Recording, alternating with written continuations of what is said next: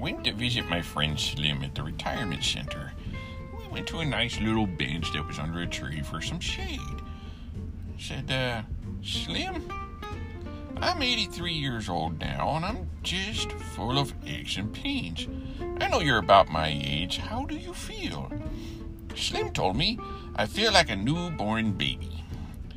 I said, Really, Slim? A newborn baby? How's that work? He said, Yep, just like one. No hair, no teeth, and I think I just wet my pants.